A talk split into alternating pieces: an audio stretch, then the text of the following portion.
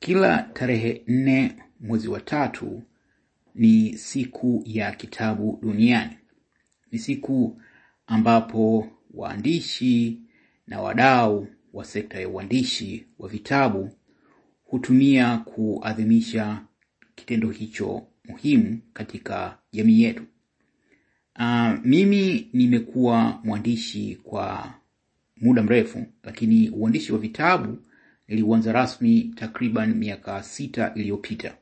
Hadi kufikia muda huu nimeshaandika vitabu kumi na mbili na kwa sasa ninaandika kitabu kimoja uh, huku kingine kikiwa sijaanza uandishi. Kwa hiyo kimoja kiko uh, kiko jikoni kinapikwa, lakini kingine hicho kimetengenezwa tu, nimeweka tu mazingira ya kukichapisha.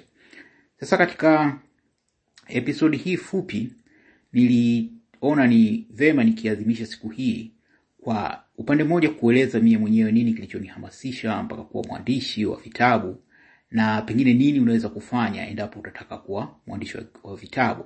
Lakini sio tu kuwa mwandishi wa vitabu lakini na naposema uandishi wa vitabu haimaanishi kwamba uandike vitabu kumi au ishirini. Unaweza kuandika tu kitabu kimoja aa, kukiwa na umuhimu wa kufanya hivyo. Si lazima lakini si vibaya pia ukiamua kufanya kitu kama hicho. Kwa hiyo katika vitabu ambavyo kitabu changu cha kwanza kabisa nilichapisha uh, mwaka elfu mbili na kumi na tano baada ya wakati wa kampeni za uchaguzi mkuu wa mwaka huu elfu mbili na kumi na tano. Na katika uchaguzi huo kulikuwa na wanasiasa wawili waliokuwa wakichuana kwa karibu. John Magufuli wa CCM na Edward Lowassa wa umoja uliokuwa ukifahamika kama Ukawa uliojumuisha Chadema na vyama vingine vitatu.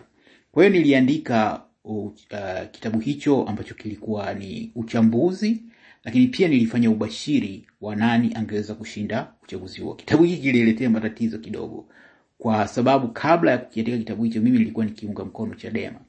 Sasa ujio wa Lowassa ulinifanya nikae upande wa pili, na huwezi ku pengine kwa wasiofahamu, mimi nilishiriki kumpigia kampeni Magufuli, sio kwa kupenda, lakini kwa upande mmoja ni kutokana na ukweli kuwa um, ujio wa Lowassa ulitufanya si wengine tu hatuna pa kukimbilia, uh, ikabidi kufanya kitu kama hicho, lakini hizo ni stori za wakati mwingine. Kwa hiyo hicho kilikuwa kitabu changu cha kwanza. Kitabu cha pili kilihusu safari ya urais wa Magufuli. Wakati huo bado nilikuwa kama mpambe fulani wa, wa Magufuli, watu ambao tulikuwa tuna matumaini kwamba angefanya vitu vizuri. Kwa hiyo nilifanya tathmini ya siku zake mia moja tangu aingie madarakani, na kwa kweli katika hicho kipindi cha mwanzo Magufuli yule na, hu, na sasa hivi ni watu wawili tofauti. Wapo baadhi ya watu wanaotulaumu sisi ambao tulishiriki kumpiga kampeni.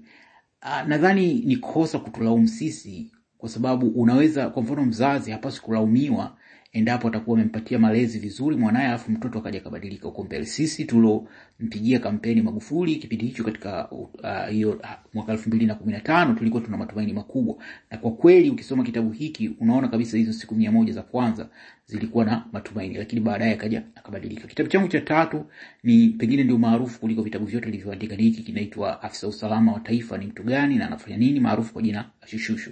Hiki kitabu kimefanya vizuri, japo kimehujumiwa, kuna uhuni mwingi umefanyika, lakini nachojivunia ni kuwa Mtanzania wa kwanza kuandika kitabu kuhusiana na taaluma ya usalama wa taifa na mipango mingine baadaye huko mbele ya safari kukirekebisha zaidi na pengine kukitafsiri kwa lugha ya Kiingereza, lakini hiki ni kitabu ambacho najivunia sana kuwa nimekichapisha na kimeuzika vya kutosha. Hata hivyo kina kulikuwa na hujuma nyingi dhidi ya kitabu hiki. Kitabu changu cha tatu kilikuwa mkusanyiko wa makala mbalimbali zilizovuma magazetini, kwa sababu mimi takriban miaka kumi kumi na tano nilikuwa nikiandika kwenye magazeti mbalimbali, kwa nikawa nimezikusanya hizo makala mbalimbali na kuziweka katika uh, kitabu. Pia baada ya kitabu hicho nikachapisha kitabu kingine ambacho kilikuwa toleo la pili la kitabu hicho hicho cha mkusanyiko wa makala halafu nikachapisha kitabu kingine cha masuala ya afya kinaitwa mwongozo wa kitabibu wa jinsi ya kuacha sigara na ushauri wa mvutaji mstaafu. Mie kama mvuta sigara mstaafu niliona itakuwa namna mwafaka kuhitimisha uvutaji sigara, kuacha kuvuta sigara kwa kuwaelimisha wenzangu jinsi gani nilivyofanikiwa, kwa sababu sigara ziko very addictive.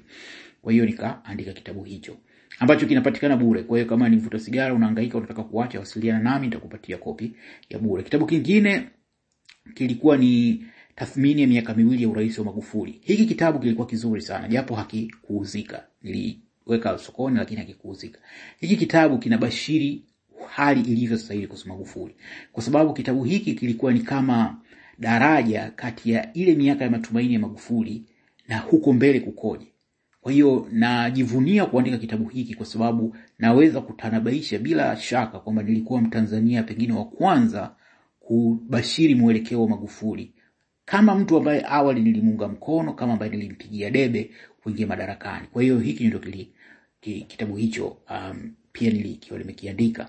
Halafu baada ya kitabu hicho niliandika kitabu cha jinsi ya kuwa mtu bora. Hiki kilikuwa ni eh, toleo la kwanza, baadaye nikachapisha toleo la pili. Halafu nikaandika kitabu kingine kuhusu kupanda na kushuka kwa aliyekuwa mkurugenzi wa usalama wa taifa Modestus Kipilimba. Kisha nikaandika kitabu cha uchambuzi wa kiintelijensia kwa kutumia mbinu mbalimbali za uchambuzi wa kiintelijensia kuhusu mustakabali wa urais wa Magufuli kutokana anavyoshughulikia janga la korona. Hiki nacho ni kitabu ambacho binafsi naamini niliyobashiri katika kitabu hicho yatatokea kwa namna moja au nyingine. Kwa mfano, uh, moja ya mambo ambayo nilikuwa naongelea ni kwamba Tanzania inaweza kutengwa kutokana na msimamo wa Magufuli kuhusiana na suala la korona, na dalili sasa zinaanza kuonekana. Baadhi ya mataifa yanaanza kuitenga Tanzania. Si kitu cha kufurahia, lakini sio kosa letu, kwa sababu kuna mtu amefanya ubishi. Halafu nikaandika kitabu kingine kuhusu ya, toleo la pili la kitabu cha jinsi ya kuwa mtu bora, na pia nikachapisha hivi karibuni kitabu changu cha mwisho kuchapisha kilikuwa ni cha watoto. Hiki kinaitwa Everest na anko zake. Uh, kuna dada yangu mmoja alinishauri kusema, kaka, mbona unaandika tu masuala mengine, watoto umewasahau? Basi wakumbuke anko zako kwa kuandikia kitabu. Kwa hiyo nikawa nimechapisha hiki, na hiki kitakuwa ni mwendelezo wa vitabu, kwa sababu natarajia tena kuchapisha kitabu kingine huko mbele. Na kitabu cha mwisho ni kinaitwa Jasusi. Hiki ndio ambacho nakiandika sasa hivi, kitakapokuwa tayari nitawafahamisha. Um, kwa kifupi kabisa nadhani uh, ushauri naoweza kukupa kuhusu kuandika ni mwepesi. Kama unaweza kuandika tweet, unaweza kuandika kitabu. Um, kwa msingi huu kusanya vitu vidogo vidogo unavyoviandika, uh, vihifadhi. Na njia nyepesi ya kukusanya vitu hivi vidogo vidogo ni kuwa na diary au journal. Uh, kitu ambacho pengine mwisho wa siku unaandika kitu fulani au asubuhi unaandika kitu fulani. Na mimi kama unapitia kwenye mitandao ya kijamii hususan Twitter, utaona mara nyingi sana naandika nukuu za watu mbalimbali, kwa sababu nikisikia nukuu kwenye TV huwa naiandika, nikiona nukuu kwenye kitabu naiandika, nikiona nukuu gazetini au mtandaoni naandika. Hizi nukuu zina umuhimu sana unapokuja kutaka kuandika kitu cha namna fulani, kwa sababu kinakuwa kama kuna kuna kitu inaitwa prompt, yani kinakupa kama mwongozo wa namna fulani kusukuma kwa namna fulani. Lakini kubwa zaidi ni kwamba endapo utakuwa unahitaji kuandika kitabu, unahitaji ushauri au unahitaji msaada, basi usisite kuwasiliana nami. Kuna dadangu mmoja alisema nataka kuandika kitabu, akani approach kuniambia nimsaidie, nami nikamwambia sawa, nitafanya kitu kama hicho. Kwa hiyo kama utahitaji kuandika kitabu, unahitaji msaada, wasiliana nami. Nawatakia siku njema, asanteni na kwaherini.